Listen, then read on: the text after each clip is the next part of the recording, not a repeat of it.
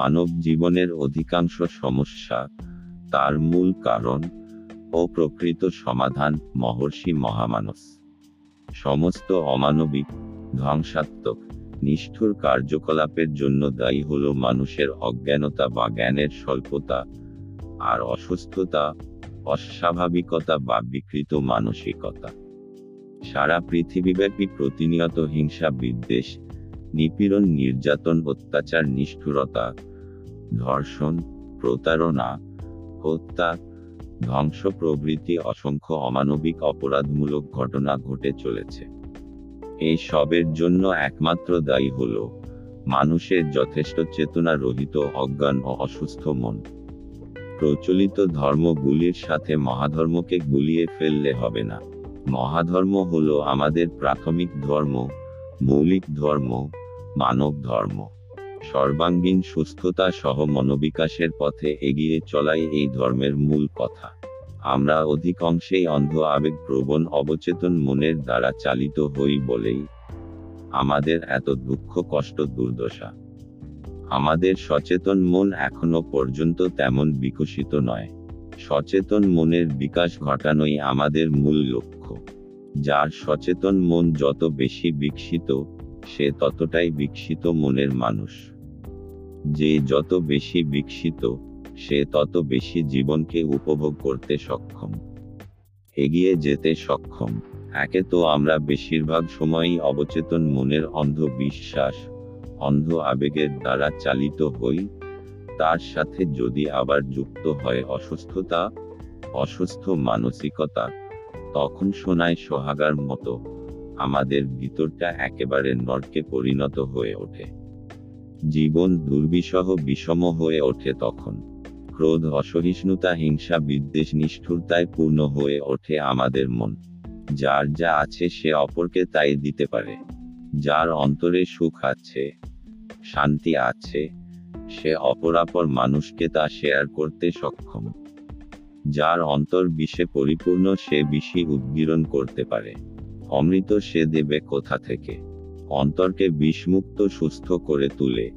জ্ঞান আলোকে আলোকিত হয়ে উঠতে পারলেই দিব্য সুন্দর জীবন লাভ করতে পারব আমরা। এটাই তো মানব জীবনের একান্ত কাম্য হওয়ার কথা। কিন্তু অসুস্থ মনের কাছে তা কামন নাও হতে পারে। তার কাছে আত্মধ্বংসাত্মক পথই শ্রেয় মনে হতে পারে।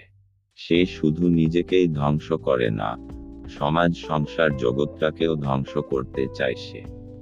তার মনোভাব হলো, আমি শুধু একাই কষ্ট পাবো কেন? সবাইকে কষ্ট দিতে পারলেই তার সাময়িক ও অলিক সুখ অনুভূত হয়। মানব ধর্মের মূর্ত রূপ, মহাধর্মের সাথে কারও বিরোধ থাকার কথা নয়, একমাত্র অজ্ঞান, অন্ধ, অসুস্থ, মন ছাড়া। এখন, যারা তুলনামূলকভাবে সুস্থ আছে যারা এখনও জীবনকে ভালোবাসে, একজন প্রকৃত মানুষের মতো বাঁচতে চায়। তারা ভালোভাবে বাঁচার জন্য, এই মূলগত সমস্যার সমাধানের জন্য অনেক পথ অনুসন্ধান করছে, অনেক কিছুই চেষ্টা করছে। কিন্তু ঠিক যা করণীয়, তা না করার ফলে সমস্যার সমাধান হচ্ছে না এতটুকু। এই সমস্যার একমাত্র সমাধান হল আত্মবিকাশ ও মানব বিকাশমূলক ধর্ম, মহাধর্ম। সমস্যাকে ভালোভাবে তলিয়ে বুঝতে শেখায় এই ধর্ম, সমস্যার মূলে নিয়ে গিয়ে তার সমাধানের পথ দেখায় এই ধর্ম। এমনকি সমস্যা থেকে মুক্ত হতে সরাসরি সাহায্য করে এই ধর্ম। এখন, আকে গ্রহণ করা, কি ত্যাগ করা, ব্যক্তি বিশেষের নিজের নিজের জ্ঞান চেতনা বিচার বুদ্ধি, পছন্দ অপছন্দ সহ তার মানসিক অবস্থার উপর নির্ভরশীল। প্রসঙ্গত জানাই, এই ধর্ম মূলত অন্ধবিশ্বাস মুক্ত জ্ঞান পথের পথিকদের জন্য। এই ধর্ম গ্রহণ করতে ও অনুশীলন করতে পূর্বের আচরিত ধর্ম ত্যাগ না করলেও চলবে। অর্থাৎ তুমি তোমার ধর্ম ত্যাগ না করেও এই ধর্ম অনুশীলনের মধ্য দিয়ে লাভবান হতে পারবে। এই ধর্মের মূলে রয়েছে যুক্তিসম্মত অধ্যাত্মবাদ ও একালের শ্রেষ্ঠ মতবাদের একমাত্র গ্রন্থ, মহাবাদ। মহাধর্ম অনুসরণ ও অনুশীলন করতে গিয়ে মহাবাদের সমস্ত দর্শন ও মতবাদ তোমাকে বিশ্বাস করতে হবে, গ্রহণ করতে হবে, এমন নয়। যার যতটুকু ভালো লাগবে সে ততটুকুই গ্রহণ করবে। এখানে মনোবিকাশই হলো মূল কথা। অন্ধের মতো অনুসরণ মোটেও কাম্য নয়।